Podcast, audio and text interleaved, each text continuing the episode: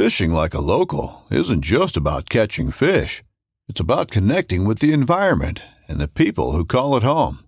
It's about hearing the stories and traditions that have been passed down for generations and sharing unforgettable moments with the people you meet along the way. Fishing like a local is having an experience that stays with you forever. And with Fishing Booker, you can experience it too, no matter where you are. Discover your next adventure on Fishing Booker. This upcoming concert season will be all about the boots, and Tecovas is your stop for the best in Western style. Tecovas has seasonal and limited edition offerings this spring and summer, including men's and women's boots, apparel, hats, bags, and more.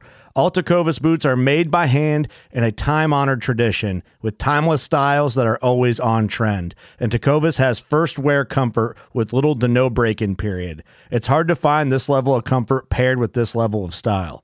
Stop by your local Tecova store, have a complimentary drink or two, that's WCB style, and shop new styles. The smell of fresh leather and friendly staff are at your service. Many stores even have leather custom branding to make your boots truly personalized. And with regular live music and events, there's no in store experience like it. If you can't make it into a store, just visit tecovas.com. That's T E C O V A S.com. They offer free shipping on all boots, as well as free returns and exchanges, and ship right to your door. Go to tecovas.com and find your new favorite pair of boots today.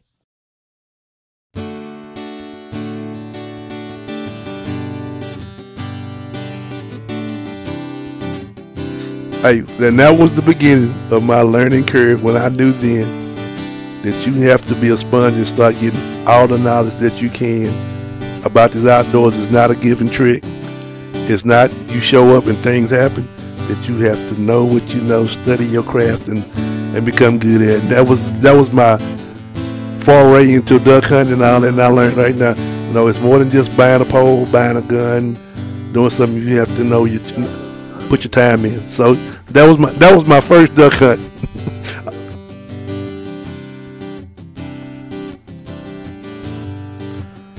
Hey, everybody, welcome back to this week's show, and thanks for tuning back in with us here at Impact Outdoors Podcast. Man, we've got a very special guest on the show today, longtime friend of mine, Mr. Bubba Ray.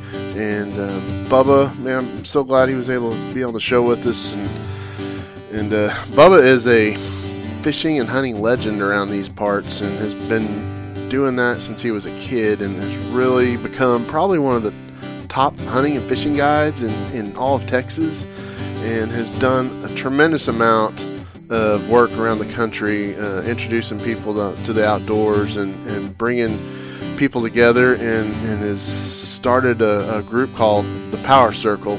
And uh, man, they're doing awesome things and educating and teaching people all different kinds of stuff about hunting and fishing and and I can't wait for you guys to hear his story. And uh, this is a, a, a great interview. Glad to have Bubba on board with us, and um, man, let's get right to it. So thanks for tuning in, and hope you enjoy the show. All right, well, it's time for another uh, another podcast here. Got my longtime buddy, Mr. Bubba Ray from here in South Texas. How's it going? Oh, pretty good. You know, just uh, fishing, getting ready for hunting season. Uh, you know, just the general things we do all year long. Uh, been uh, not fishing lately. It's my dad passed, but other than that, got that behind me now. We're finna get right back at it. Yeah, yeah. Well, I'm so sorry to hear about that. That just happened here in the last couple weeks, right? He last two Sundays ago he passed, and we buried him on uh, last Monday. Man, I know it had to be tough. Yeah, what else can you do? I mean, he he was ninety, lived a real good life, That's and a he's long time. actually the person who got me into hunting. So, Man, yeah, one of the person that put the foundation under me. So I'm Yeah. very grateful for what he did, and uh, he instilled the hunting in my life, and then my grandfather's the person who got me into fishing. So uh, that's so cool. I, I thank him for everything he did for me. Yeah, man. So, um, well, let's just start. You know, um, where were you born? Galveston. Uh, I'm native. Uh, went to school in La Marque, Texas. Uh, born, of course, UTMB. It was John Sealy back in those days here in Galveston. Uh, went to school at La Marque High School all the way through. Graduated in 1981 and uh, native of Galveston County all my life. Yeah. hmm Man, so what? Uh, what was kind of your first? You know, you mentioned your your granddad and your father kind of both introduced you to fishing and hunting. Um, what was kind of some of your earliest memories from them? Uh, okay. My, I, I, I hunted before I fished. Okay. Um, my dad uh, was in a small game hunting. He ran licensed and registered UKC coonhounds. He ran Walkers, English coonhounds. Uh, he also had beagles. So we uh, rabbit hunted, squirrel hunt, coon hunt, and that was my introduction to the hunting world. And then uh, my grandfather on my mother's side, native of Hitchcock, Texas, he was the fisherman. He, uh, I can just remember as a, as a young kid going and spend a weekend with him, and he would go out flounder gigging and fishing, and they would never let me go. And he would come back with these, it wasn't coolers back then, wash tubs Yeah. and he have a wash tub full of fish, and I just flip out. I want to go. I want to go. I want to go. Let me go. Let me go. And you know, as soon as you get a little bit bigger, it's always when you get a little bit bigger. when you get a little bit bigger. So I just, I never could wait to get to where I could go with him. Yeah. So that that's what got me into it. Yeah. Yeah, I remember uh, growing up seeing some of my uncle and stuff fishing pictures and hearing the stories. And I'm just like, man, I want to go, you know. And I remember being on the water when I was like, my mom and then I mean nobody believes me. Probably two, three years old. I remember being on a boat, you know, and I'm just Really? like, I can just see it, you know, and uh, always have had that memory. And uh, man, I've been on the water ever since. You know, sounds like you too. Yeah. Um, you know, when I would go spend the weekend with him, my grandmother, you know, grandfather over Hitchcock, I never, you know, as a kid, you don't realize what's going on in front of you. He had some wooden duck decoys that were hand carved that I knew if I could had my hands on them today, what they'd be worth. Yeah. Um, he had some old rod and reels, old Shakespeare, LCIs, stuff that now that I'm older know what they what they were worth. Some of the first bait casters back then, you know, Man.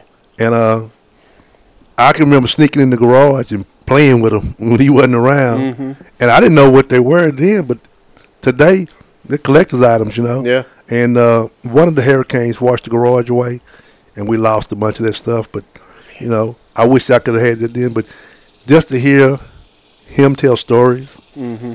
him and his friend Mr. Pruitt going out fishing, and you know, I'd go over there and go, "Oh, it was kind of slow last night." They went gigging, kind of slow. Yeah, how many you get, Grandpa? Fifty-three. you know, I'm like, what? You know, what?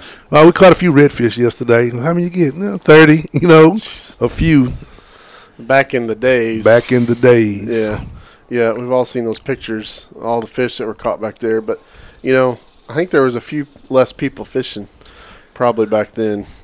yes, now. that's that's what he tells me. He goes, you know, they would go back to uh, Louis Bay Camp back then, and they could rent a 14 or 16 foot wooden boat, and then the outboard motor, maybe a eight horsepower, nine horsepower. Mm-hmm. They could rent it for two bucks, and they would go out and come back. It would be you hear these stories level full. You know, you hear the story. Oh, we had the boat level full, and I'd go there and he'd have the boat level full. A fish.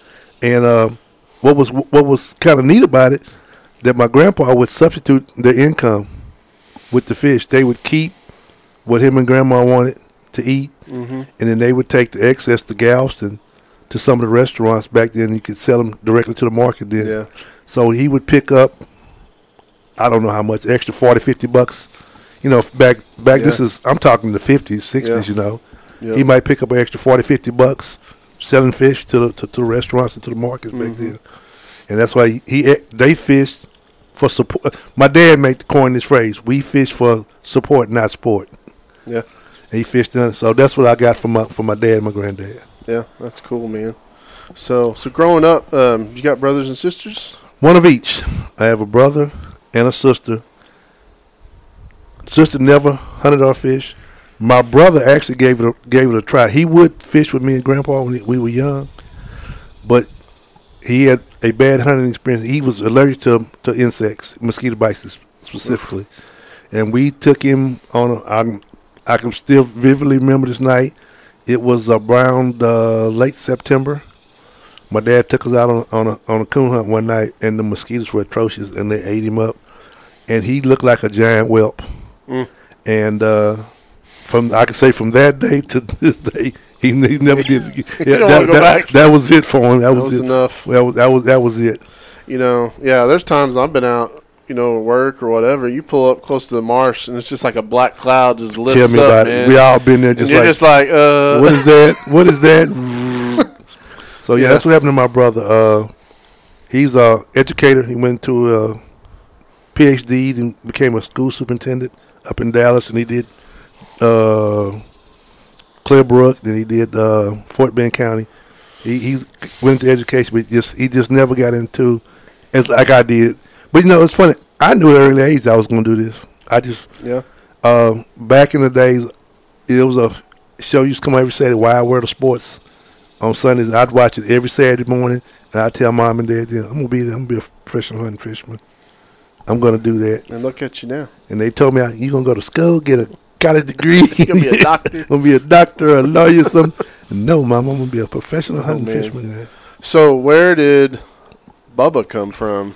Okay, if no one knows my real name, my, my government name, as they say, is William Frederick Ray, and I am the baby of the three kids, and my sister's the oldest, my brother's the next, and then I'm the baby. And when they brought me home from the hospital, they tried to teach my older brother to say, "Here is your little brother," and it came out, "Here's your little Bubba." and he was from that he called me Bubba. Bubba. It went from little Bubba, little Bubba. They shorted to Bubba, and I, my last name is Ray, but they put everyone puts Bubba Ray together as one word. Oh, Bubba Ray. Bubba, Yeah. who's, who's Bubba Ray? What's your last name, Bubba Ray? Ray. my last name is Ray, but that's where everybody gets Bubba from. So my older brother gave me that as an infant, and it's just been Yeah. there ever since. That's cool, man. So, man, that's a good name to have, though. Got So- a ring, got flows out, don't Yeah, yeah, yeah. Shoot. Well, um, so growing up, you mentioned watching uh, Wide World Sports. That was on NBC or something, wasn't it? Yeah. Yeah. So, was there other any big uh, fishing icons, or whatever, that you watched growing up, or not watching. I, I was I was a real uh, enthusiast of all the hunting and fishing magazine, Field and Stream, Sports Afield, um, Sport. Was it was Sport mag? But anyway, I would make mother when I I would work for dad, cutting grass, doing my chores. I would always uh, get my little allowance, and I would get every prescription to every outdoor magazine it was. So I had a stack that was, you know, to the ceiling in the room, and when I would see uh, a new issue in the store, so I had to have it, and I'd read Yeah. front to back, front to back, front to back, and um, I guess you know at that time actually bass fishing was more prevalent as far as being notoriety. So since there wasn't a lot of bass fishing around, I didn't really gravitate to any particular people. yeah, I just liked to read the articles and anything that was interesting. I I, I just wanted to take in as much knowledge as I could. yeah, From a young kid, I always, I always did that. yeah, yeah. I grew up reading Bassmaster magazine. Yeah, Bassmaster. My uncle, would- he always um, subscribed to those, and they were always at my grandmother's house, and I Mhm. stayed with her a bunch. And Right. I mean, I would just memorize those things, you know, growing up and looking at the pictures and, Exactly. I and would boats, and it's like I want to do that. I would go to the with my mother to the store and hit the magazine rack, and it was, I was a little kid. Mama, please, please, get me this one, get me this one, and she. We'd have to fight and argue, and, you know. She like Back then, they were only like, seventy five cents. yeah, I mean, you know, now it's like oh, it's ten dollars. ten dollars. Yeah, and so that's what I do. I'd I'd be in my room with the light on at night under the covers, reading the, Yeah. the fishing magazine. Yeah. Now it's hard to even find a print magazine Tell anymore. I mean, it, everything's social yeah, media. everything's digital, and and uh, times have changed so much, man. Um, but it's all a good thing. So, well, what? So, what was your first? Um, so, man, I've known you for God. We pro- I moved down here in 04, and we probably met not too long after Not too long after that. Um, and I know you're a huge duck hunter. So, what was kind of so? What was your introduction with your dad into hunting? Like how? What was the first thing you did? Um, my dad never did anything but the small game. He he never deer hunting like that. But like I said, he raised and bred dogs Yeah. and hunted them even in, on the professional. He went to field trials and all like that. So, I I guess you could say my introduction was through the dogs. We would feed. I would feed the dogs and water them and do. I had my chores to do take care of the dogs, whatever. But then at I'd say ten, somewhere around there. He first thing he did, he took me rabbit hunting, and he, he I didn't have a gun. He gave me a kid's bow and arrow, and he stood me on the on the corner of a fence row. And he goes, "If a rabbit come by, you shoot it." And he knew I wasn't going, you know. But hey, I look like uh, who Johnny Appleseed. Who you? I'm, I'm sitting there cocked and ready, you know. And um, we went to uh, about a year of rabbit hunting, and once he found out I could, I was comfortable in the woods. Then we started going at night coon hunting, Mm-hmm. and uh, he got me my first little pair of rubber boots and my jacket and the whole nine yard. And if they had it to five in the morning, I was right there. It wasn't. It was never too much. We'd walk all over the all over, and I've say I've coon hunted all over the state, raised my own dogs, hunted UKC and PKC professional coon hounds for a while, and uh, did that because, like I said, Dad never got into big game. He never deer hunted, turkey never. But then also, we even with that though, my dad kind of did the same thing that my grandfather did. He sold coon hound hides as a supplement to the income too. Because my daddy is a bricklayer. You know, I, I got the construction company Yeah. too. But at that time in the seventies, uh, late mid mid late seventies, a good coon hound would bring you twenty five dollars. Yeah. That's before the faux fur and all that stuff now. And uh, one in bad shape would be 12. So uh, I can remember the fur buyer would come by my dad's house once a month. And in a month's time, dad would have 30, 40 coon hides. That's some good money. He would make six, seven, eight hundred bucks. Yeah. So uh, with that being, Mama had too much to say. She was kind of like, "Hey, go hunting." You know, you you and your daddy go hunting. You know, you go out there and we. I can remember it would be on a Sunday evening. He would always come to town, and that Saturday we'd pull them out out the deep freeze. We'd had it be pre-skinned, rolled up, and we'd roll them out in the sun, let them dry, and brush them up, make them look real pretty, so you can get choice uh, money for them. But yeah, uh, I got into coon hunting with Dad from age about ten till I probably coon hunted until I was probably 25 real hard. Mm-hmm. And then he broke me from it because we worked together. And Dad would, we would go coon hunting at night once I got grown. Get home at 3.30, up at 7 to go to work, Yep. go lay bricks all day. But my dad would always mysteriously have to go check a job or he'd go, He'd go check, home and take a nap. hey, he'd go home and take a nap on me. And it took me a while to figure it out. Uh, we ran out some material one day and I went by the house. He's laid up in the recliner snoozing on me. I was like, I'm over here dead tired, you know, I'm dog tired, beat up. Well, he's the boss. He'll do he- what he wants. So that's what after I, I kind of slowed up on on coon hunting, then, and then uh, that's when I, I I've always had the interest in waterfowl and deer hunting and turkey hunting and all this other stuff, and I started waterfowling at 15, 16 on my own with no. When I say no experience, had no idea what I was doing, but read a book. Mm-hmm. You need some decoys. You need a duck call. You need a shotgun. I was working for Dad. Oh, Gibson. It used to be a store called Gibson's in Lamar. Oh yeah, I know Remember Gibson's. Yeah, we had one growing up. Had a Gibson. I worked a whole summer, saved up my money, bought me a 12 gauge because I talked to you. Got to have a 12 gauge. Went and bought me a 12 gauge shotgun. Need some decoys. Western Auto. You can buy the decoys at that time. You know, out there listening, you can, be, you can buy one decoy at a time. One- you can buy you one half a dozen or a dozen. I think it took me all summer to buy one this week and one next week. Now you gonna love this one, Derek. I, I bought me eight or ten. I don't even think I had a full dozen the first time I tried it.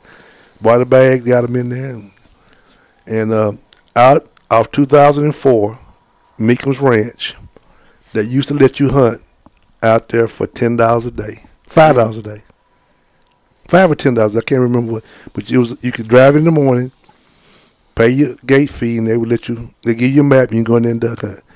Now you gotta realize, I'm 16, had my driver's license. I've never duck hunted in my life. I'm gonna go try this. Can't be that hard. They say throw your decoys out there, quack your duck call a few times. The duck's gonna come and you shoot them. It's simple. Little did I know. now this here's, here's the very best part about this, Dick. You're gonna love it. So they give you a map. Now it's four in the morning, five in the morning. I'm looking at this map in the dark. I've never been on this ranch in my mm-hmm. life. I'm trying to figure it out. I gotta find some water out here, right? Go out here and put your water. They sold some waders back then at Gibson's that was seven dollars. They were plastic. Oh, these weren't Simms. These wasn't even, no, these not the Simms. Shout out to Simms and thank y'all for everything y'all do for me now. But you put them on. They had no shoes on, so you put your tennis shoes on them, and they had some some like Basically, nylon. a seven dollar trash bag you put up your That's legs. about what they were worth, right? That's about the equivalent of what they were. I had my hunting coat on. I put my waders on, and they had a little elastic waistband. And I proceeded to walk out in this marsh. To, I, according to this little piece of map, there was some water out there. Well, I walk out there about 150 yards, and about 70 yards into it, I feel some water yeah. coming in, and we get to the water, and I'm trying to figure out. I'm, I don't have. I don't. I, nowhere to put my gun. I don't know. I'm green. When I say green, I'm green. Got my shells in my pocket. I'm trying to hold my gun.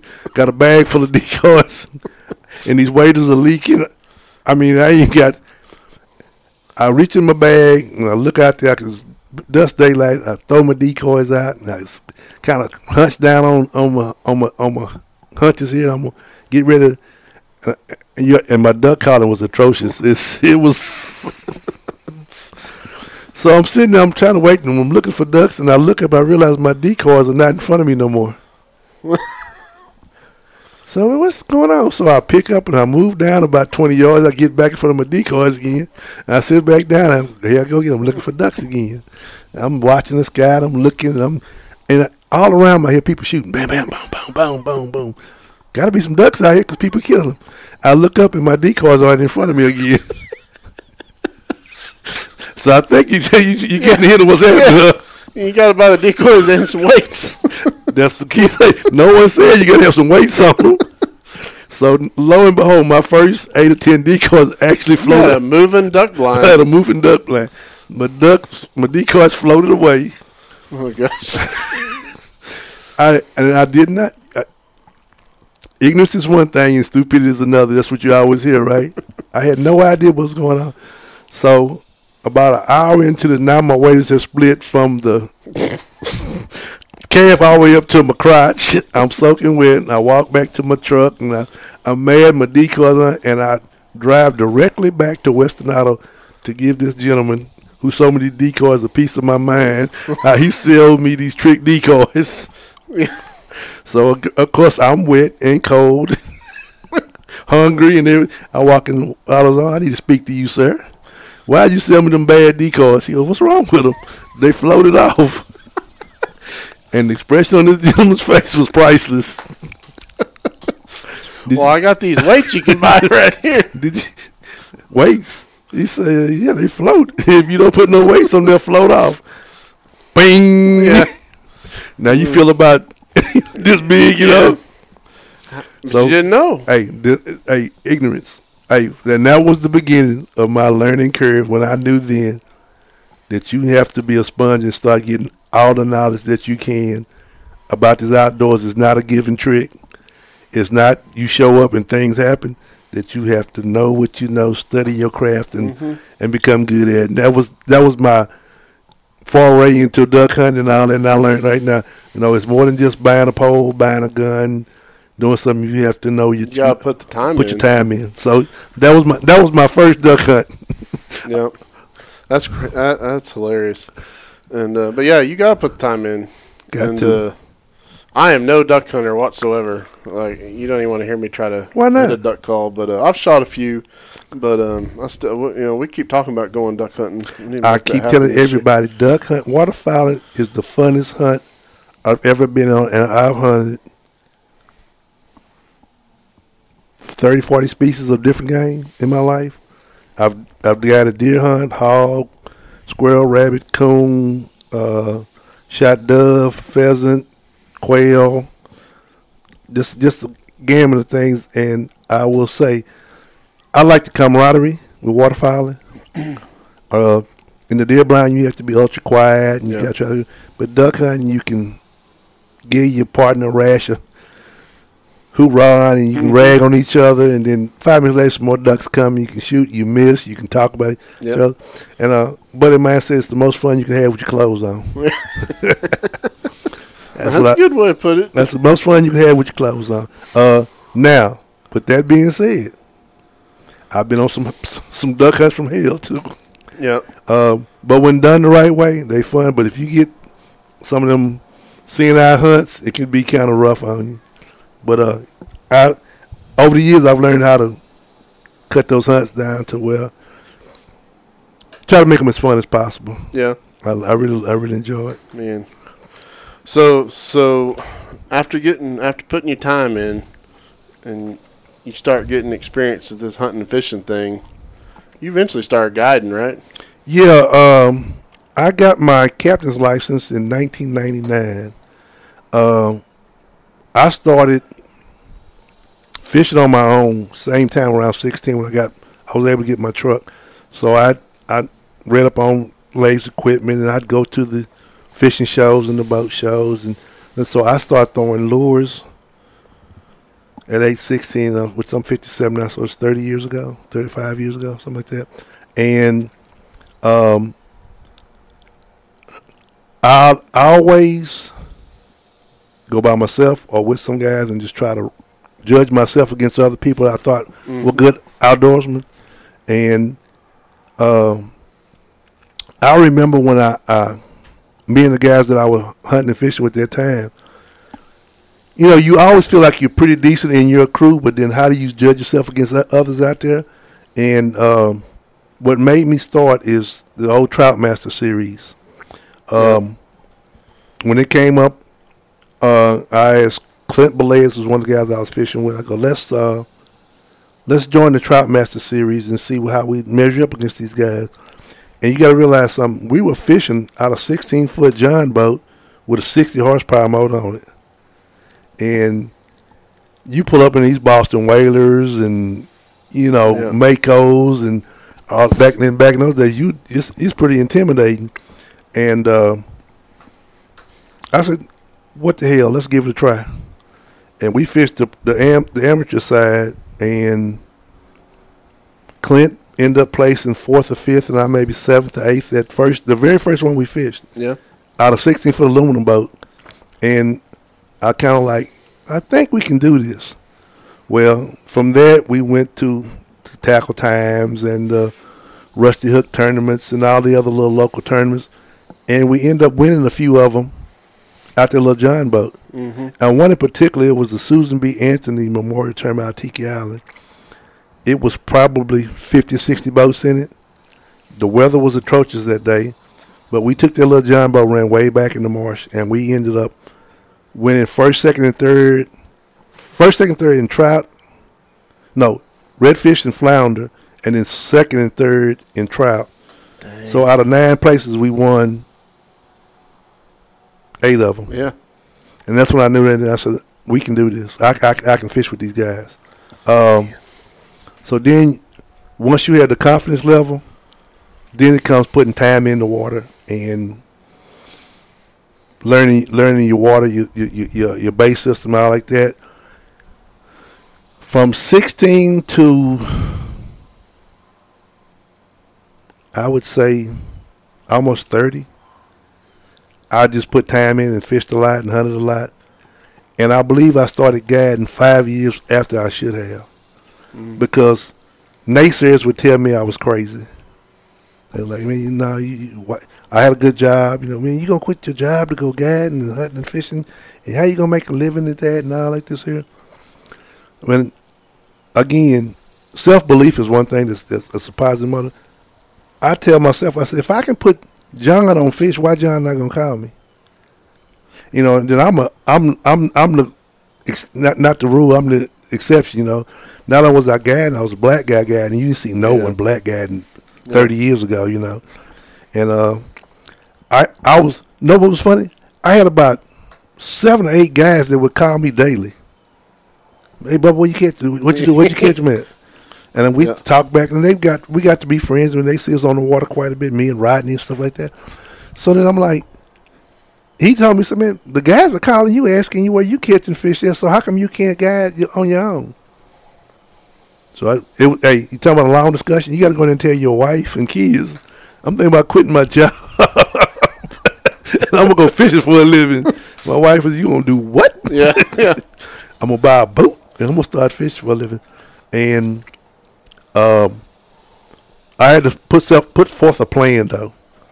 You got to buy a boat. You need equipment. You got to go to class. You know, you done it too. I had to go to school. There's a lot of stuff to Yeah. get started. I um, a lot of stuff you don't think about. yeah, you don't. I went to the Houston Boat Show, and they had a seminar on getting your captain's class. I got all the information on that, and figured out how much money I need. So now I got to start pigeonholing some money back for that. Then you got to figure out a boat. Then that was a whole dilemma there. My dad, who grew up sixth grade education, uh, worked every all his life for everything he had. He goes, son, you don't want to go spend all your money on the boat. I said, well, son, Dad, that's what I want to do. He goes, no, I'll get you a good used boat. I said, no, Dad, I want a good used boat. I want me a good boat. I don't want no excuses. I said, when people show up, I want them to see a vessel they feel safe in. So I went, shopped around, went to the boat shows, and I shopped around for a while, and then I finally seen the boat that I wanted. And uh, went to Whit Marine in Baytown. I wanted a 23 Kenner. And I asked him, you know, what it costs, how much you need down. Here we go again. I got to pigeonhole some money over there. Yeah. I worked probably another year and a half, saving money up for the boat, and um, took my class, graduated, got my, my license and stuff, and then I actually didn't buy a boat off the lot. I had my boat built from scratch. Nice. And if you people don't believe it, but it was the first colored boat in Texas. I remember bay boats used to be just pretty much solid white Yeah. with a, maybe a different color stripe and name on it. But my boat was solid blue all the way through. It was the first one they, and I started this color craze. But they delivered my boat February the second. I ran my first charter on the fifth, and didn't look back. Yeah. Uh, what year was that? ninety nine. 99. I started in '99. Well, no, uh, 2001. I uh, got my license in February of no, maybe June of '99. But I got my Mhm. boat delivered February th- uh, 3rd of, of 2001, and I was told by other people in the business, "You do lucky to get 30 trips a year." I was like, "What?" Yeah, you crazy. You shouldn't do. You you, you might get. You ain't gonna pay your bills. You can't take it. I did 78 or 79 my first year. And I still kept my job. I just part timed it. On year two, I ran about 170. And uh, on, by year three, I was over 250. And by year two, the wife came to me, quit your job. Yeah, You know, because I was taking off from work to fish Mm-hmm. and the phone was ringing, and then it was just steady. And I will thank the good Lord above. He blessed me, and you knew I was running. You see me the shop, my booth would always be packed. I would, I could run twenty days a month without even trying. I could turn down. And then I got to the point where I was hiring other people to run run with me. I was doing a lot of corporate stuff Right. you know. So that, so yeah, I started guiding, and uh, to this day, I I think the, the good Lord forgive me the the ability, the the talent and stuff like that. So So was that tough? Your dad leaving the the business at that time? uh, not really, because at that time we had about fifteen employees, so we had a a real big crew, and then I was still. Usually on a gather trip, I'm done by twelve o'clock. So I'd come in, clean the boat up, then I swing by the job and help him when on the way bidding or whatever. Mm-hmm. Uh, but we had at that particular time we had a minimum of ten guys and sometimes as many as fifteen. So we had enough people to keep the, keep the business going, and I would still come over at night and we go over blueprints and and big stuff. But it just got so my business got got so big, it was just I couldn't do nothing but. Yeah. Hey, I remember. When, I hate to say this to my customers, anybody out there listening, but I know someone would call me for the Mars trip, and I've been out 15, 20 days in a row. Hey, Captain Bubba, how you doing, man? Would you catch me today? And I'm like, just be at the ramp at 5.30. I don't want to talk about fishing. We, we going to get them tomorrow? Yeah, we'll get them. Believe me, I was just, you know, you know what I mean. Mm-hmm. But yeah, it, it, has been a real good lifestyle. I, I really blessed myself. So, I, you know, from seeing all the stuff you've put on social media and stuff, and uh, you're really into trophy trout. Yes. And love fishing corkies and stuff like that. So exactly. Where, where did that come from? I mean, I mean, because you know, um, when it when it came from, I think it's just a slow progression. Uh, I'm gonna go back before I even started guiding. I remember going from just happy to catch fish, and sad to say this, but I can remember when we first started fishing, throwing shrimp under popping cork and all this stuff like this. Here, trout was a trout. Trout just we, we got trout, trout, trout, trout. And this is this is what, what, what really got me. I would go to the Texas Dike, wade the levee by myself after school. I'm a teenage kid in high school. And we go out there and buy a quarter shrimp, pint of shrimp, and go out there in the evening. And you'd catch 10 or 15 fish, but trout's trout. 14, 15, 16 inches. And you feeling really good about yourself. This one particular day, I went to Mosquito Island, and I got one bite. It was probably 24 inches long and I caught that fish, and you couldn't have told me I wasn't God. Yeah. And we got it in. I got it in. And we waded back into the dock, got more, and I went by the marina, and the guys at the at the bay camp, that boys would always, "How, how you doing, Bob? How'd you do?" I got a big one. what? Oh, boy, you got to come out to the truck and see this fish. I got a fish. How big you think it is, Bob? I said, eight, nine pounds, easy. Guy goes, really? Go out there and get it. We're going to throw it on the scale. So I went to the truck feeling like Godzilla. Yeah. I pulled this fish out and I walked in there standing about nine and a half, ten foot tall, and I threw it on that scale. And the guy smiled at me and chuckled, and he hit the scale and said 4.56 pounds. I looked at him, what? See, that's a good fish, but that's not no nine pound. I said, oh, no, no, no, no. Your scale messed up. you got to reset that scale. That's the biggest trout I ever caught. All the biggest trout I ever caught in my life. I said, you got to reset. he hit it again. He said the exact same weight. Hmm. And he realized that I wasn't sure. That he, he said he called me. He said, "Bubba, that's a good fish." He goes, "Don't don't be shaming the fish. It's good." He said, "That's not a nine." And I, he called me. and goes, "That's not a nine pound." He goes, "No, a nine is way bigger than that." So I went out to my truck and I opened that, put the fish in the cooler. I sat there and looked at it for about 15, 20 minutes. And I, at that moment, my quest is to catch one and I got to figure out everything it takes to to catch them. And from that day to this one, I've been chasing big trout, and I can just about tell you every big trout I've ever caught, when, where, and how. The very first trophy trout I ever caught was in Moses Lake. Not surprising. caught it in Moses Lake in the deep hole. Uh, but from that experience, and then once you catch a big one, it's a whole different animal. Uh, now there's a big argument over the live over fishermen about catching on live bait versus lures.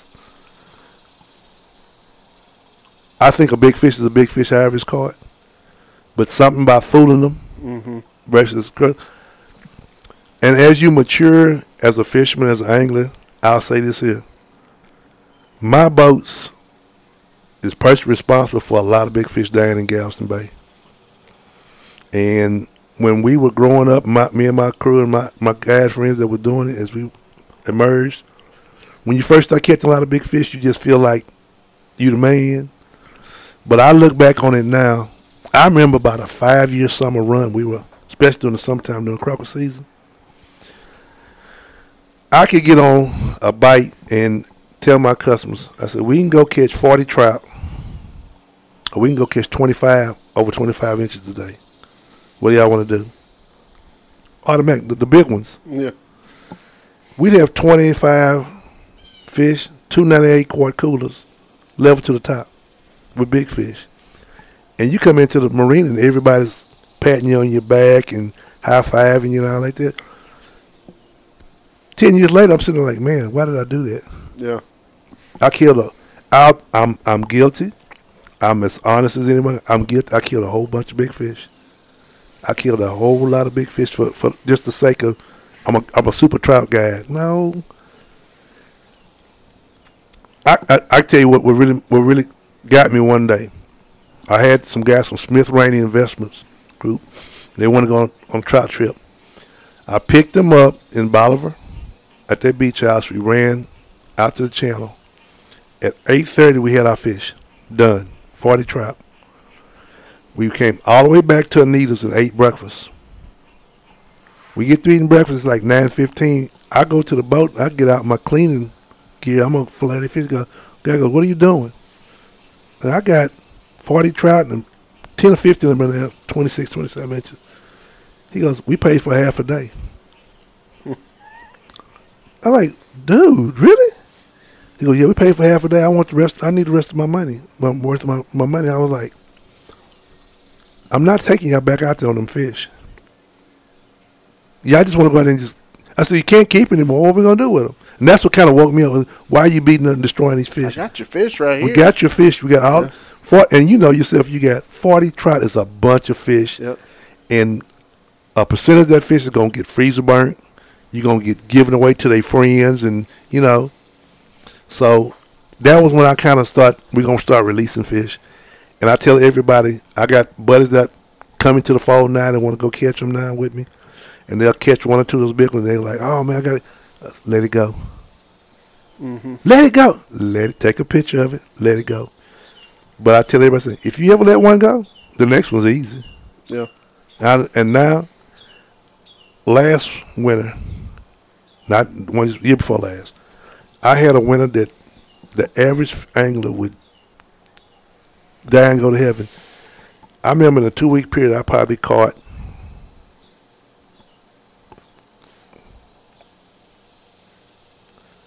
nine fish or ten fish over 29 inches in Galveston.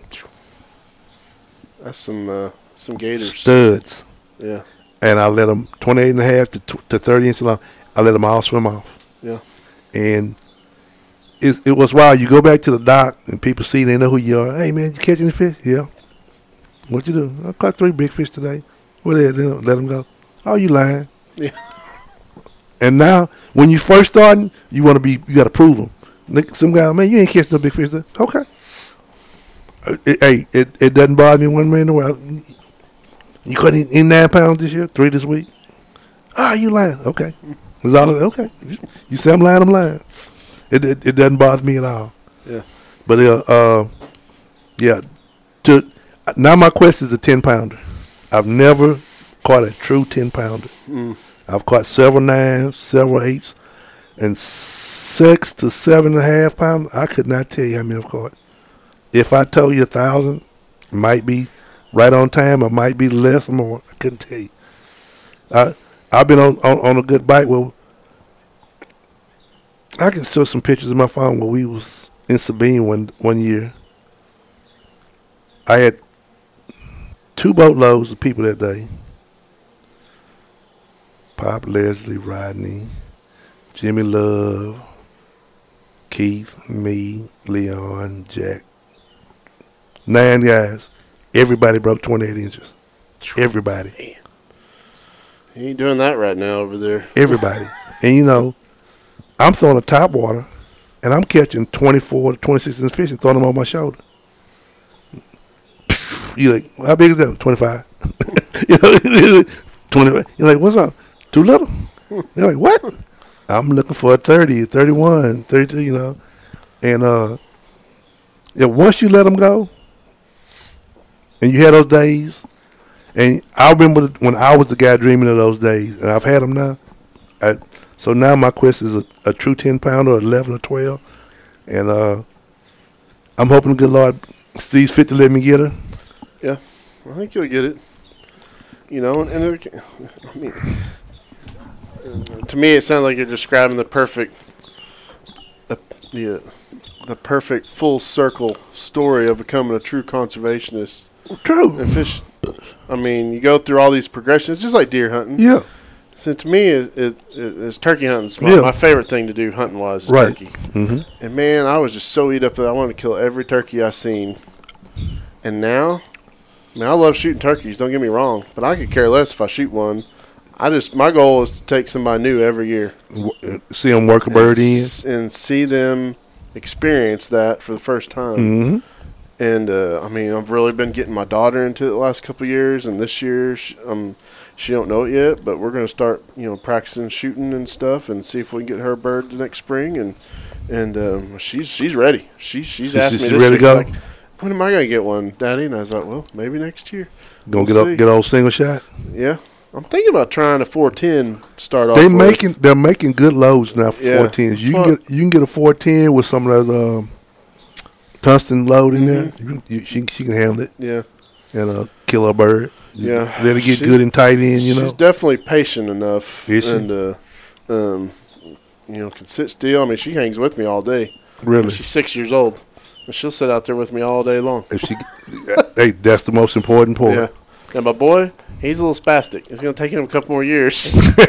He's only three, but uh, she started going with me when she was four. You know, and Mm-hmm. um, but you know that's the thing. He's like, it's just like you ever hear about here. He says, "A man says I don't need to kill him, you know, to enjoy the time out there." And and um, and that's that's when that's when you know, you know when you're making an impact with somebody else or, or whatever. Mhm. I mean, to me, that's that's more powerful than, than anything else. And and I, you know, I see a lot of these guys now. You know, just like you said, man, it's all social media, Facebook. You know, all these guys putting all these pictures of fish and all this, and man, it's about the memories, especially guiding. Because we talked about this before we started. You know, it's like my favorite thing is is meeting the people that I'm taking out.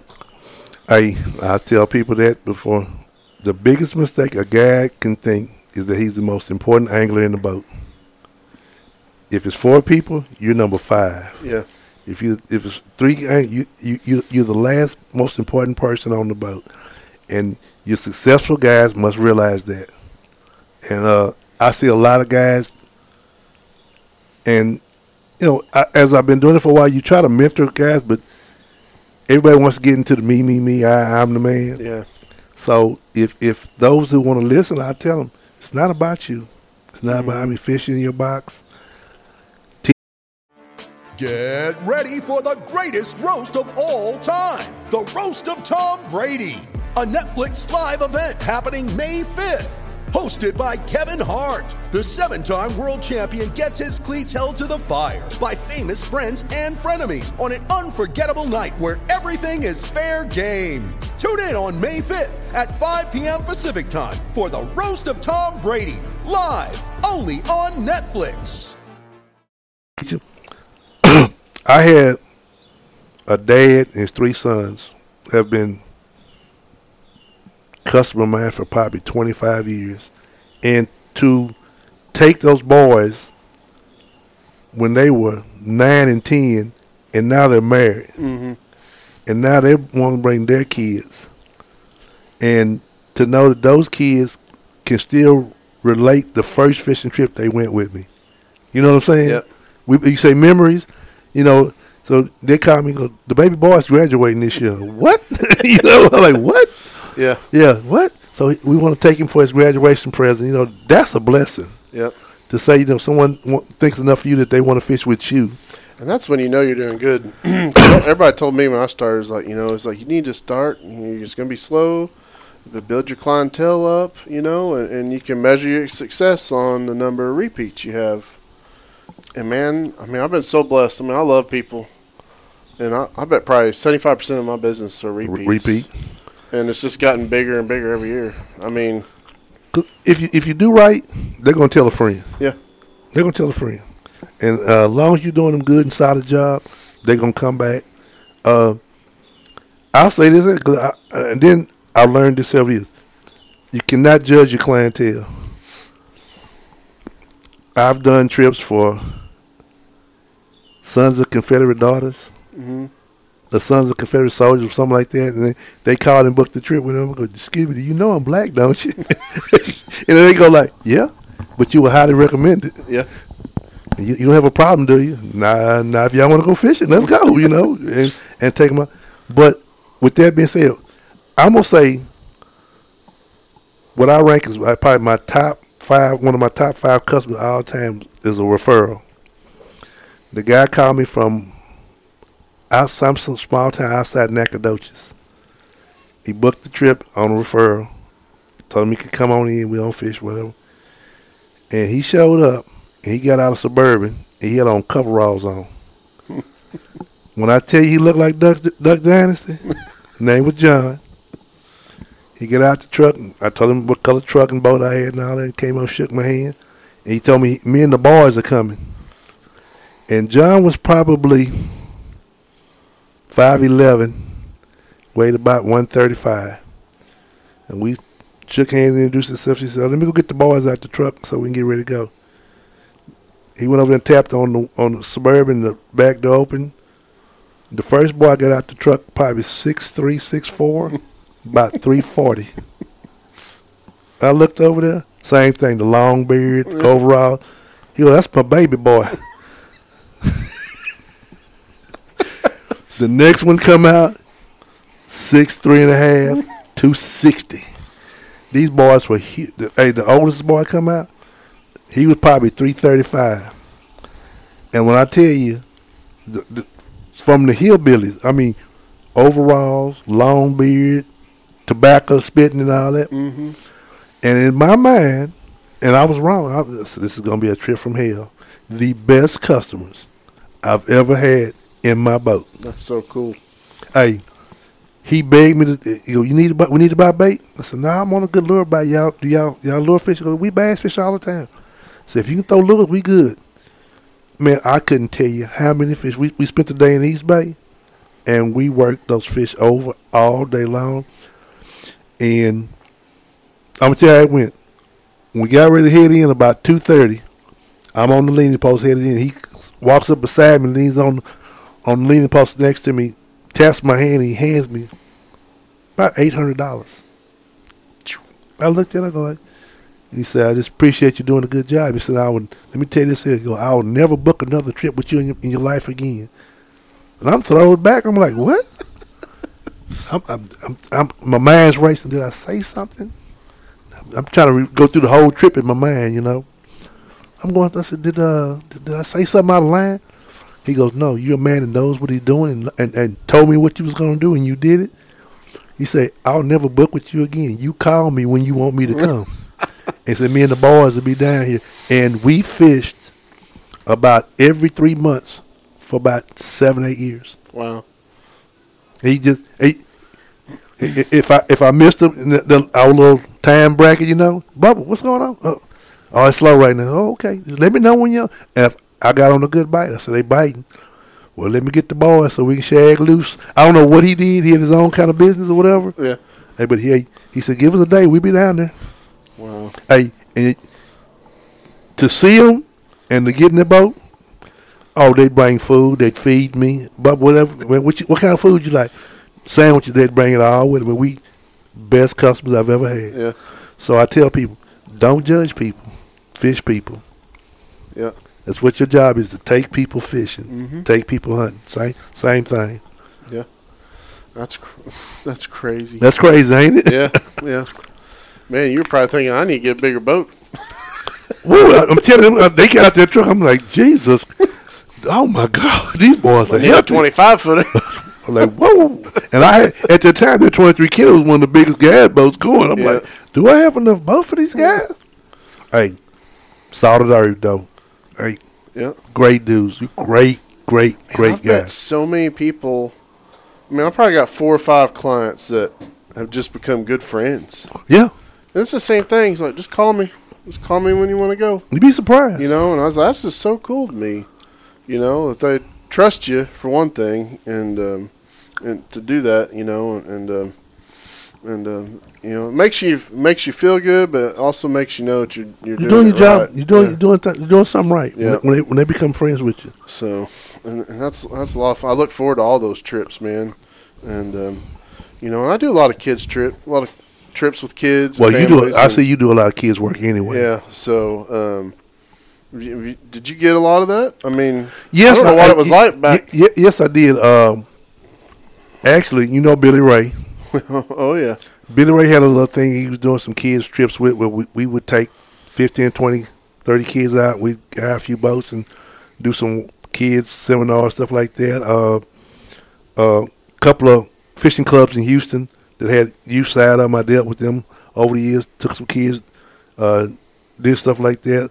Uh, then it was one organization called the Junior Hunters and Anglers Association, but it has since folded. I, I dealt with them for a while, and they did a lot of inner city youth stuff. Right. And uh, back 15 years ago, they were coming on pretty good, but uh, I don't know if the money fell. Got they couldn't get get done, but we did that a little bit, and that was neat to take a lot of kids who had never ever been around the water in the woods and take them out there and show them some experience they never had. And when you can get a guy, a kid that's a thug, a gangster, that you know he he hard, you know. Because I had one one particular morning, he wouldn't even get out the truck. His grandfather had brought him down to take him out. He was he was determined. I'm not. I said, what grade he's in the truck? I, see, not, he don't want to get out. I went over there. I said, let me talk to him. And I explained to him, I said, if your grandpa's kind enough to pay for all this, uh, the least you could do is go. I said, I tell you what, dude. Take the boat ride. In an hour, if you don't like what's going on, I'll bring you right back here. Yep. And he was like, all right. Well, we went over by the floodgate and started beating them redfish up over there on Miller's. He Look, didn't, want, he didn't want to go back, did he? no, uh, we were throwing live shrimp as quick as we could hook him out, hand him another rod. He was giggling and laughing, and oh my God, I never knew. I said, that's what I'm talking about. You kids have never experienced this. Don't say you don't like it. Yeah. Try it. So he's going. I'm going back to Dallas and tell my my, my, my partners, you know, my, my, my crew to try it. Mm-hmm. I said, is there any lakes up there? Oh yeah, there's a couple little lakes. I said, go get your fishing pole. Yeah. Put the guns down. Put the knives down. Go go fishing, man. You know. and and that's one of the things you know I, I wanted to talk about too is you know it's like with our NWTF group that we run up in Houston. You know we take a lot of inner city kids and kids that only have single parent households and stuff and don't have the opportunity to get out. Mm-hmm. And I remember the first couple trips I did. You know we had some some boys that came and and um, I'll never forget this. So we, we did did some work with Texas Fur Bears Association with trappers. They would come out set snares and stuff, and then before we got there, when we get there, they kind of go over some stuff and kind of why we're there. And we were looking looking at predator prey relationships and dealing with eastern wild turkeys. And um, so they was like, yeah, we got some coons and some snare traps and stuff, and uh, we're gonna go take a look at them. And you know they're gonna put them out. Mm-hmm. So I remember we roll up on this coon. He's in a creek bed, and we get all the kids out, and we're standing there. And it took a while for the kids to even notice the raccoon, right? Really? He just that coon's just sitting there. I mean, he's, his hand stuck in the trap, and and, um, and then we point the coon out to the kids, and they're just freaking out. You know, it's like, oh my, they've never seen one up that close, and and then um, I'll never forget. He gets the catch pole out with the scent strap on it, and he's like, all right, so would anybody like to come help me? And none of them raised their Nobody. hand. Nobody. And they didn't know what he's getting ready to do. So he gets over there and puts that noose on that coon, and um, you know he he he puts it out, and man, those kids were just yelling murder. Why'd you kill that raccoon? That coon didn't do nothing to you, and you know, and we're trying to talk to him about this, and you know, they kind of calmed down, and and it was like the stuff they learned over the next two days, three days we were there. By the end of that time, you know, they would come up to us as like, I understand why you're doing this, and that there's a reason, and and balancing these predators out versus these other animals and the damage that they can do, and and uh, some of those kids would come back year after year now. Really? and now they're teaching the other kids when they see it. It's like, hey man, it's okay. It's like this is why we're doing that. That's, And that's good deal. just that's just so cool seeing that, you know. and it's hard for people if you're not in the outdoors, you just don't understand a lot of that stuff. And it's and it's not ignorance; it's just you've never been exposed. You've never been to exposed to it. Uh, in that junior hunting angler association I was saying about, we did a uh, seminar up in Houston, and they had just some, some quizzes going, and one of the quizzes was, "What do you call a baby deer?" And I guarantee it was 45, 50 kids there. No one knew what a what a baby deer was called. Yeah, They're like, what? And I mean, when I'm, it was just like crickets, you know, like what? And then you know, you show them a picture, you know, you'd be like, what is a baby do? And it'd be a cow or turkey, you know. Mm-hmm. No one knew. It's, it's a fawn. You know, they were like, no one knew what that is. And uh, how do y'all survive in an area where you don't know? I said, now. And they, the simple answer, we, we go to store. Yeah. If somehow we, we go to store, I said, what do you do if the store's closed? What do you, what do you mean if the stores were closed? If the stores are closed, you have no money. Could you feed yourself? Could you, and and I I don't know how how to express how important it is to be able to grow some food, catch some food. Mm-hmm. I tell my wife all the time because she's a city girl. What are you talking about? You know, Armageddon comes, I'm good. Yeah. Yeah. I said, well, I got my rod and reel, some, some lures, I got my gun. I can go catch some. I can go kill some. I can eat. Uh, and, and as men, we're hunter gatherers to start with. So that's just that should be in your nature. And I think that's what some of the stuff why, why why the kids these days are going down the wrong path. They have no outlet Mm-hmm. for you know whatever they need. So to be put in the woods, you feel like a man. I'm on the water. I feel like a man's man. You know what I mean? And you, I don't see. I don't think you see enough of that nowadays. Yeah. I think it's something that needs to be more more prevalent. And, and there's so many groups that are trying to make an impact with that, you know. But man, it's just it's so hard to get get these kids started. And and the problem, what I've noticed with all the stuff that we do with youth and stuff is if you can't get the parents to bite and understand the importance of it, you're not going to get the kids' attention or the time because you got to get the parents to either get them to apply to whatever program it is, and then to get them there. I mean, you know, like with our NWTF group, we provide transportation. I mean, we'll go pick the kids up, you know, at the church or whatever, and and take them up there. You know, so all you gotta get is get the parents to say it's okay. What else do you got to do? Because, well, I, I think one thing is the parents and the, the grandparents. Grandma used to be 65. Now grandma is 45. Yeah. You know what I mean? Yeah. Mom, you know, um, I watched. We coached little league. I coached little league ball over the years and stuff, stuff like that. And you know, little league football stuff like that. At 10, 11, 12 years or 13, you could throw a ball, hit, and run, tackle, whatever. I went out and watched my, my one of my best friends. He's doing it now. He's coaching little league. These kids can throw a ball from here to your gazebo right there. Mm-hmm. How old are you, son? Thirteen. I like. No one never taught you to throw a ball. No, gun safety, bow safety, how to camp. You know, I hate to say it, but Boy Scouts is a joke now. Yeah. You know, I was a Boy Scout, and I learned some good things from it. You know, uh, but I think these programs like this need to be in schools or something. Mm-hmm. Uh, archery classes, camping, just just survival skills. You never know. Uh, how many times these, these people go out hiking or something, get separated, and they don't know what to do. Yeah. Um,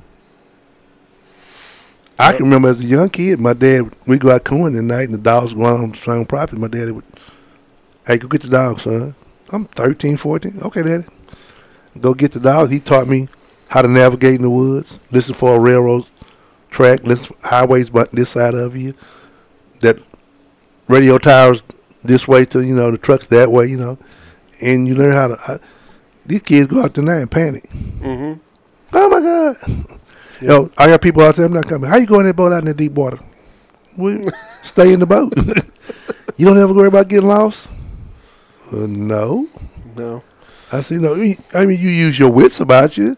And I've had stuff happen before, bad weather blow up on you. But yeah, I've, I've been in some precarious positions out there before.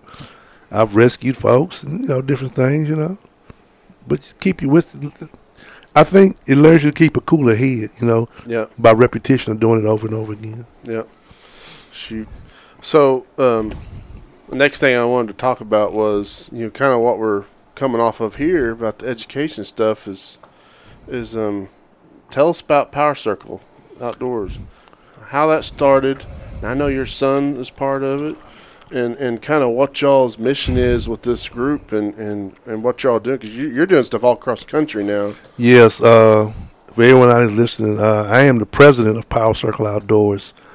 Um, Power Circle is actually just a progression of my hunting and fishing through the years.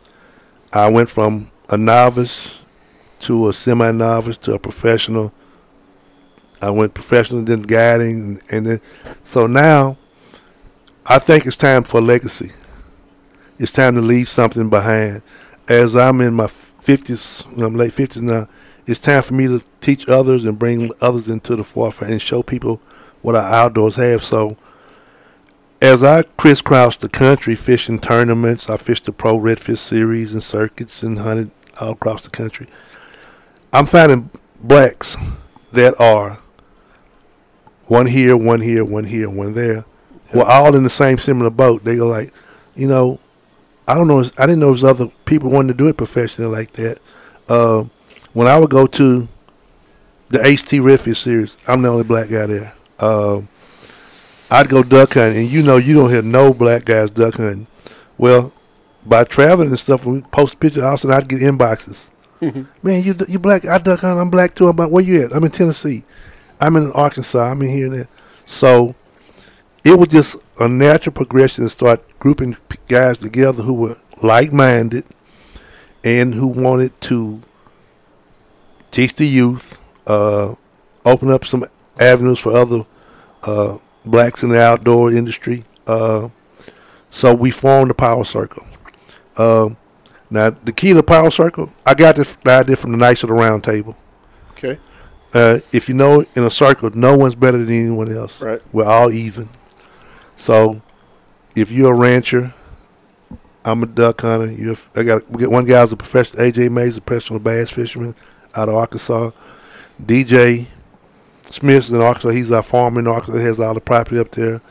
Um, Chandler Archie. He just moved from Oregon, of all places. He moved to Austin now, but he was out in Oregon. Um, Ron Kelly's an ex PD officer in L.A., Los Angeles. Same way, he's a uh, avid wing shooting competition shooter. So we thought it'd be better to pool our resources together.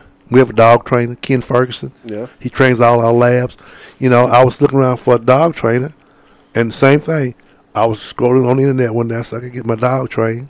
Came across the black guy to train. Never seen a black dog trainer. Just like nobody seen never done. it. Called him up. We just got to converse. It was just it was gravity just put us together. Yeah. And uh, we set forth uh, uh, mission statement that we want to teach the youth, uh, expose uh, outdoor exploits, uh, get as many people involved. We got the group page, we have Facebook, we have YouTube, we have Twitter, we have TikTok, we have, I mean, every social media platform you can think of, um, and to to to show people what's out there. Then on top of that, to show people that the outdoor is a viable market to make a living in. Yep. That's one thing that a lot of people don't know. I said, what?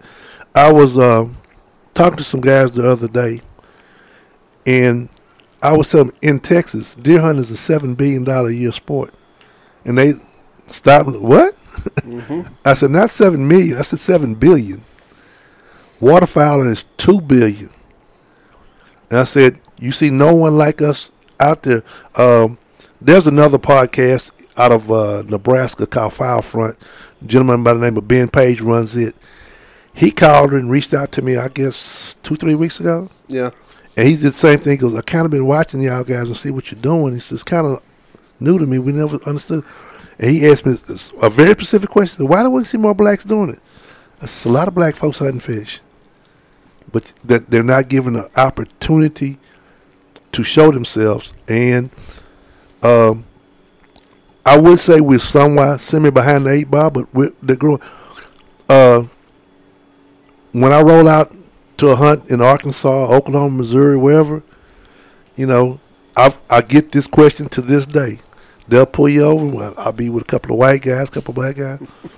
they'll they'll pull out the guns, check your plug. That's Benelli. Who's that? They'll talk to one of my white hunting buddies. No, this is. Yeah. Know, pull out the next gun. Oh man, that's that new Beretta A four hundred man. What you pay for it? No, that's his. you know, uh, one time we was in Sabine. At that time we was with Shimano and they was like and at Simms, you know, I was you know how long I've been with Simms. Yeah. Man, what kind of waves are those? Simms? What do they cost? You don't want to know. You don't want to know. they hide. What? They, they come check them out. They too. Oh man. Uh, I mean, they, they, no, they bubbles. Those bubbles. They go, what? I said, I'm with Simms. I'm a Simms. I've been with Simms Pro 25 years now. Uh, so yeah, you know, you learn to use the How's best. that, how does that make you feel, though? I mean, honestly, Honestly, it's it's it's it's it's a it's a double edged sword. Um, I'm gonna just give you a, a quick example. I ran a corporate trip out of April Fool Marina some years ago. It was Auto Auto Auto Nation AutoZone Auto, Auto Nation, uh, the car dealership, and they had a boat from every store in, in the state of Texas, and um, I can't remember what guy put it together, but they, we all got boat numbers. And they come in on Greyhound chartered buses and they would give us a number. And you get off the bus and you hold up your number. I'm Captain 14. So you know, I'm sitting there by my boat and I'm standing holding up with my truck. The guy comes over to me and goes, I'm, I'm looking for Captain Bubba Ray.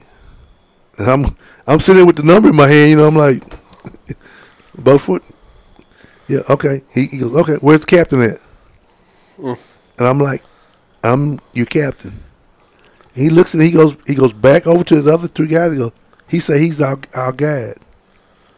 They walk over to me and they go, You're the guy? I go, yes, sir, I'm the guy. I'm Captain Bubba Ray. They walk away from me about twenty yards and they huddle up. And they have a powwow about this here. They hmm. come back to me and goes, What boat are you in? Hmm.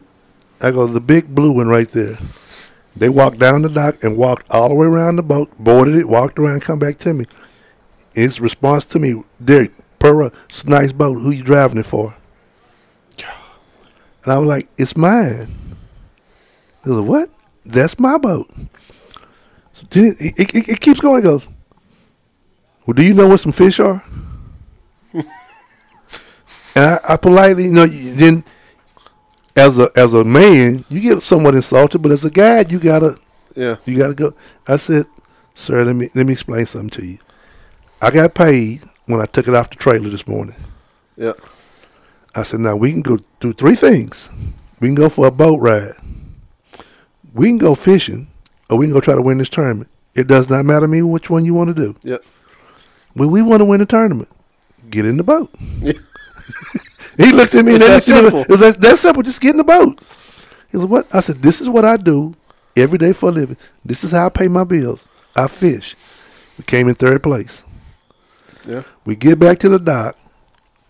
Twelve thirty at April Fool Marina. Everybody said, "How many you got? How many you got? How many you got?" I said, "I got forty trout in the boat." The next boat to me had seventeen. They're like, "Man, you can fish." I said, "Why do you judge me?" Yeah. I said, I'm, I'm a man, you know. But then, hey, I've had it in duck hunting. Sa- Same scenario. Mm-hmm. When I run that big mallard operation in Central Texas, we heard you got a bunch of mallards up here. I do. Well, we don't see. Whatever. he, we at the hope we had, we had a Holiday Inn up there in Crockett where we were hunting. He up to, I said, sir, you gonna quit asking me questions so we can go duck hunting? Yeah. We get in the woods, set up everything. So you got a bunch of mallards out here. Yes, sir.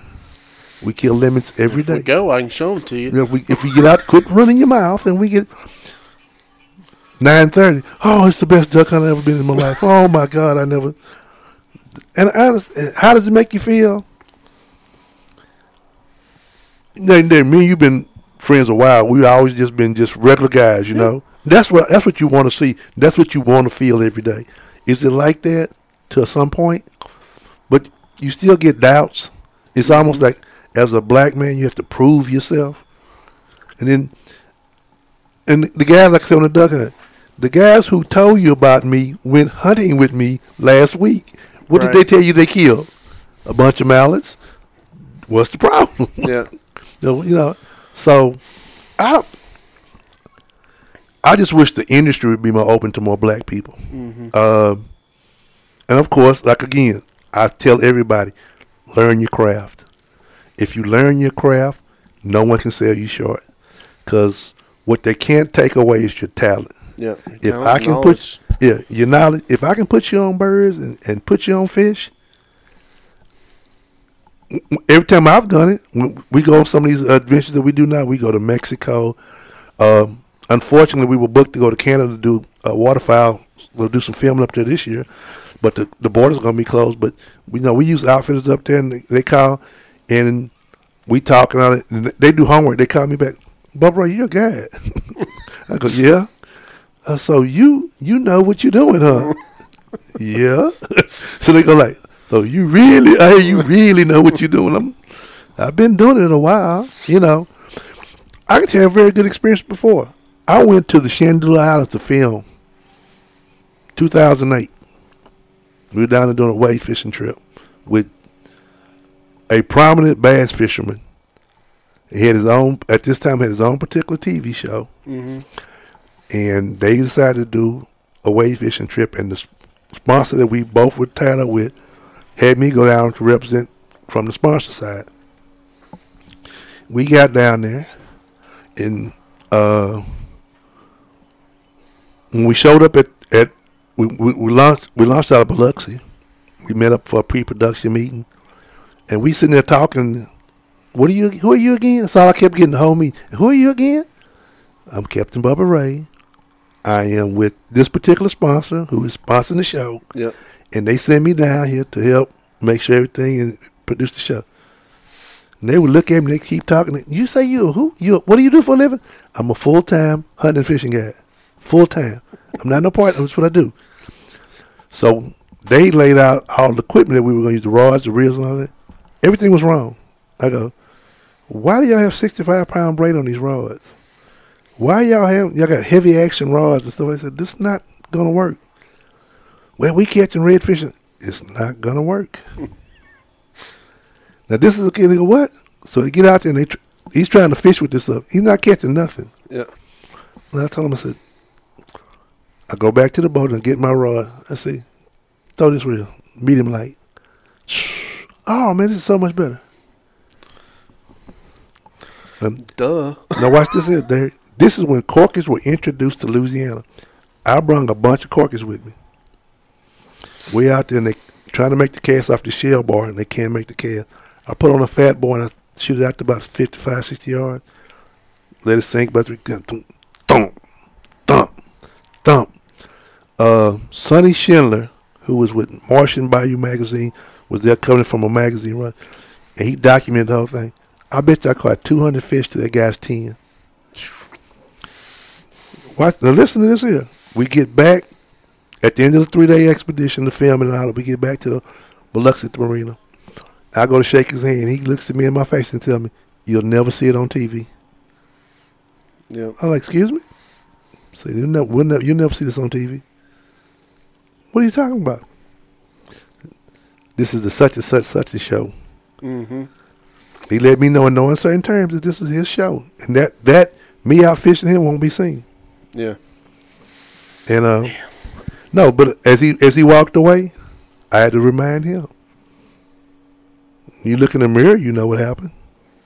Mm-hmm. Now you can tell everybody else whatever, but you know, as man to man, you know what happened. And I wasn't trying to be cocky. I wanted, I was trying to help the show, and I'm giving him my rod. My here, fish my rod. Show you how to catch some fish, you know. But I remember over the years since I've been doing pro tournaments and stuff, you go to a sponsor and talk to them. You know, hey, I'm looking for some sponsorship. I'm trying to fish this, this, this. Oh, we're not sponsoring nobody right now. Then two days later, they give Joe a bill over there for a boat ride. You're like, what's the deal on that? You go back to him, I thought y'all wasn't sponsoring nobody. What are you talking about? You just sponsored Joe over there. Mm. Huh? And then see, and what, what I like about now is I've been in it long enough. I know the ropes. I know the, the, the lingo, what to say, how to how to carry yourself. And there's people start giving you the song and dance. I'm a gold level Mercury guy. What?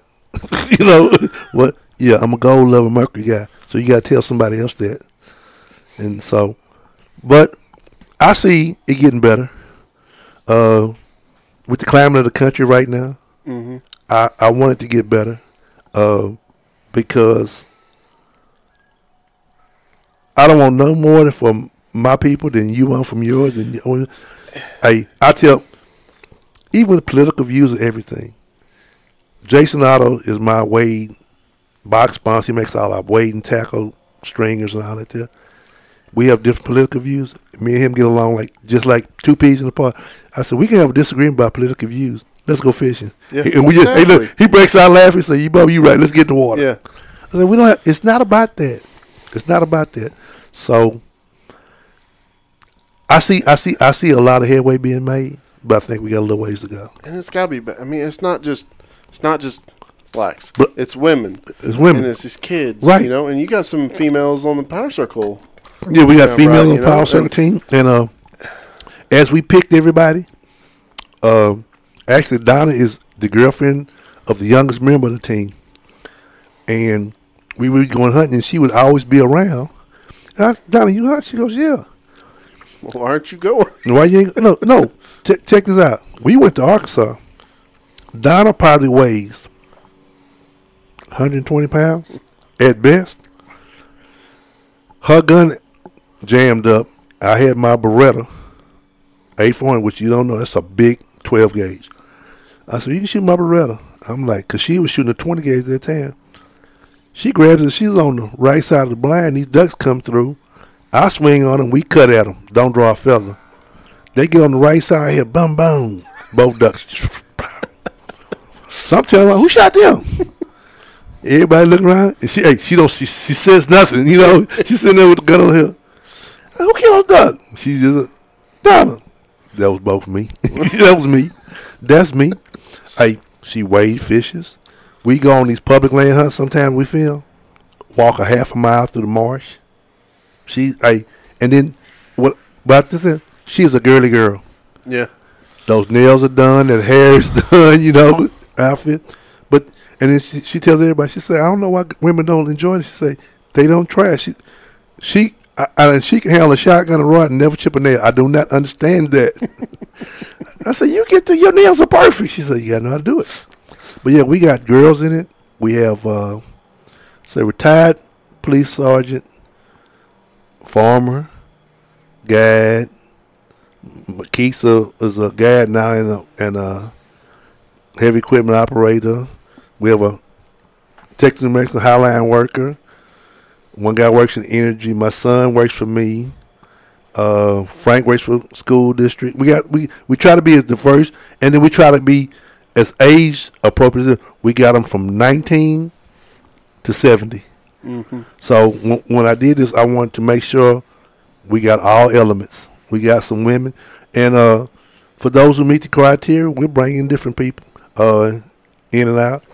You, you got some some stuff, and right we, now we kind of expanded into the fan group, so you can become a, a Power Circle fan member, and uh, we're going we got some really big stuff coming up. 2021, 20, 20 and 21. Uh, you'll see some stuff coming out in the next uh, uh, probably two to three weeks. But the pandemic kind of slowed stuff up. It slowed everything down. Yeah, we like I said we had booked to go to Canada, and we were gonna spend 15 days up there, 14, 15 days, something like that. I can't remember exactly Yeah. what we. But all that's gonna be washed down. But uh, we have film film guy, we have editors, we have audio guy. We were gonna be filming, and uh, we have a lot of great sponsors that's coming aboard now. That I, that I must really thank. Uh, I'm surprised that who, who's really opening up to us now. We we picked up Gunner Kennels the other day. If you know anything about Gunner Kennels, Gunner, you know when you pay that kind of money for a high quality dog kennel, uh, I can't say enough about them. DT System, the dog collar, we picked those guys up. Uh, still guys like Billy Ray with Saltwater Soul, they still backing us. So, uh, if anybody don't know you can follow us at PowerCircleOutdoors.com. You can find us on all the social media platforms TikTok, Facebook, uh, YouTube, Instagram. Power Circle Outdoors. Just follow us and then uh, give us a shot. We we do seminars, charters, whatever whatever you want to do. Anything you need to do, we'll be more than happy to come work with anybody. Yeah. Man, well, it's it's awesome to see that that group grow so much, and uh, like you said, follow along online. You know, y'all do some good. I mean, I've watched a bunch of y'all's videos y'all put up and hunting, duck hunting, and and the fishing and stuff, and and uh, it's good content. We got learned a, something. yeah, we got a lot of stuff that we hadn't put out yet. Uh, we have a, a ambassador that's doing some stuff with us. We got a lot of stuff that we filmed like last year that we haven't released yet. We're just waiting, drop Mm-hmm. time, and get some stuff going. So, yeah, People are so thirsty for anything right now. you want some content? Yeah. Man, I mean, just they they want to gonna see it. You know? I'm gonna talk to I'm gonna talk to my guys. We sitting on. We actually shot a gunner video with the new kills that we got. Now, probably a week ago, so that's about to drop. Yeah, Uh, but we got a couple duck hunts that we shot last year. We're just sitting on them, yeah. trying not to flood. We try to get everything in position just right. Mm-hmm. But as soon as we get everything going, we're going we try to drop every two weeks out until before the corona hit and all like that. But we're gonna try to amp this thing up and get it really rolling. Yeah. And that's that's kind of probably the last thing we'll touch here because I had I had wrote down some notes the the corona effect. I have never in my life seen something drive more people into the outdoors than this year with this stupid virus. And uh, I'm talking. I mean, we hunt a lot of public land over in East Texas. Mm-hmm. I'm not telling where we were, but you don't have to be too smart to figure out where we're probably hunting turkeys and stuff. But uh, man, it was like walking into a damn amusement park out there. So many people. You you and, know uh, and the, and we talked to a bunch of them. It's like, man, we never hunted this before. We just we couldn't do nothing, so we figured we go hunting. You know, and well, it sucks for us, but it's cool seeing people get out. You, You, know, seen try to go to Academy, some of these tackle Oh, stores, it's try to buy some empty. It is The, the shelves are gone, white clean. yeah, the fishing department's empty. Hunting department, it's gonna be empty. It's going to in be a few come more on weeks. season, a few more weeks. But that's what I say. You go to you can't buy no tackle, nothing. You Yeah. know, which is good for the industry. It's, it's, it's exposing a lot of people. And now, uh, what I know is that those that don't know don't mind spending a little bit of money to try to learn. So that for for the guys, business is good. my phone i mean i had no calls and i'm not ashamed to say that i had no calls for about two months and i mean second week of may when we started getting back open starting to think about opening back up Mhm. man, it would not stop ringing i don't know how many trips had to give away or turn down Turn I down, mean, just can't get to them. you can't do them all And I've been down them two a days a day. That get old quick. It- is man there's one thing guy if you do not have the commitment to be a guide it is it is not something you want to go because it it's i won't say it, it it's work yes but uh you know a lot of people don't realize because everybody's always asking me like well well how long's your day usually you know it's like we're we're out here fishing from like six till noon or one Mm-hmm. o'clock and i'm like well i got up at three three thirty That's i ain't gonna be done cleaning the boat till five six o'clock that's what they don't see. And then i gotta get ready get Do the rods rigged back up and Do- do go to again- bed and do, it again tomorrow That's what they, that's what they don't see. and uh, but every day is different. That's what I love about it, you know. So, but yeah, the coronavirus. I mean, I've never seen so many boats on the water. I mean, there's so many people out. It's it's just it's had a huge impact, and and um, and hopefully after if if we ever get back to normal, um, or whatever normal is, you know, these people will stick with it. Yeah. Um, and I, I can say with this with this virus going, I think the mindset of people now is a little bit different back then.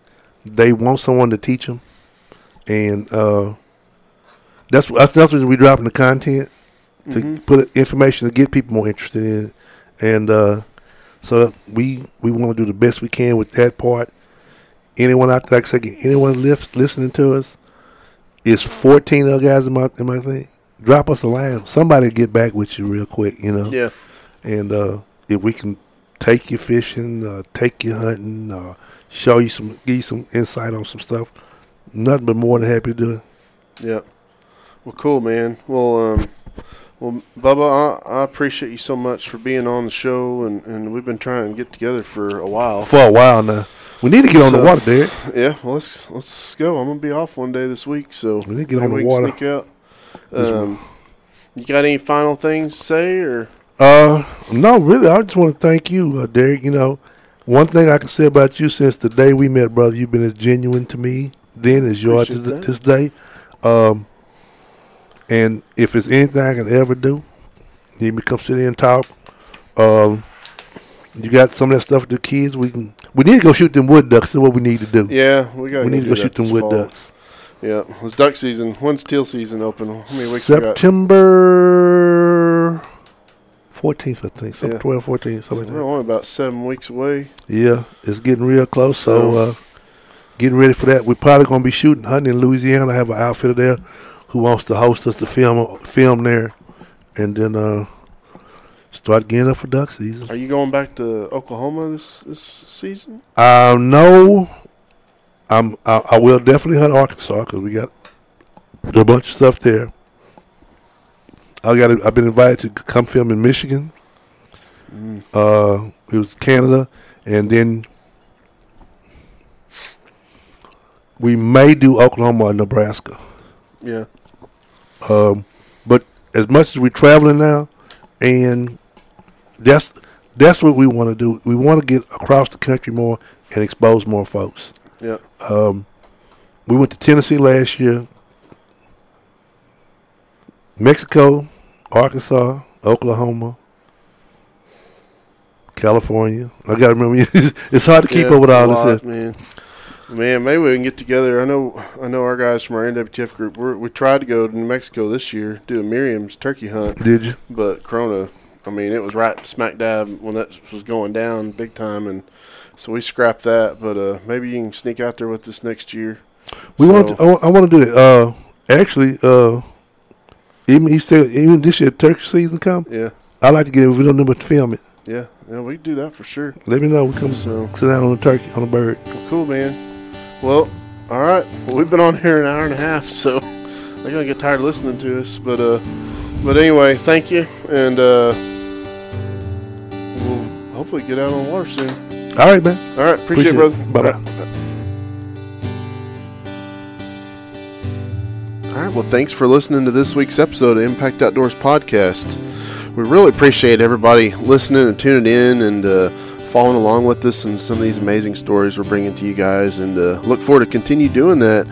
And um, if you'd like to to reach out and uh, if you got any suggestions for the show, please email them on to us at Derek at ImpactOutdoorsPodcast.com or follow us on Facebook and Instagram, and um, be sure to share it with a friend. And and uh, and if you wouldn't mind, if you're on iTunes or anything, man, just jump on there and, and give us a rating and leave a review. We'd love to love to hear from you and see who uh, who we can get on the show next. We've got some great guests lined up here in the next few weeks, and and really looking forward to bringing you those. And uh, I know everybody's still struggling through this coronavirus time right now, and it's definitely making a, a big impact on everybody. We've we've personally had some some dealings with it here locally here in Texas as the case numbers continue to rise and stuff. But um, you know we're gonna get through it, and um, hopefully we'll come out better on the other side of this. So um, praying for everybody. Hope everybody is doing good and tune in for the next episode. All right. Thanks a lot.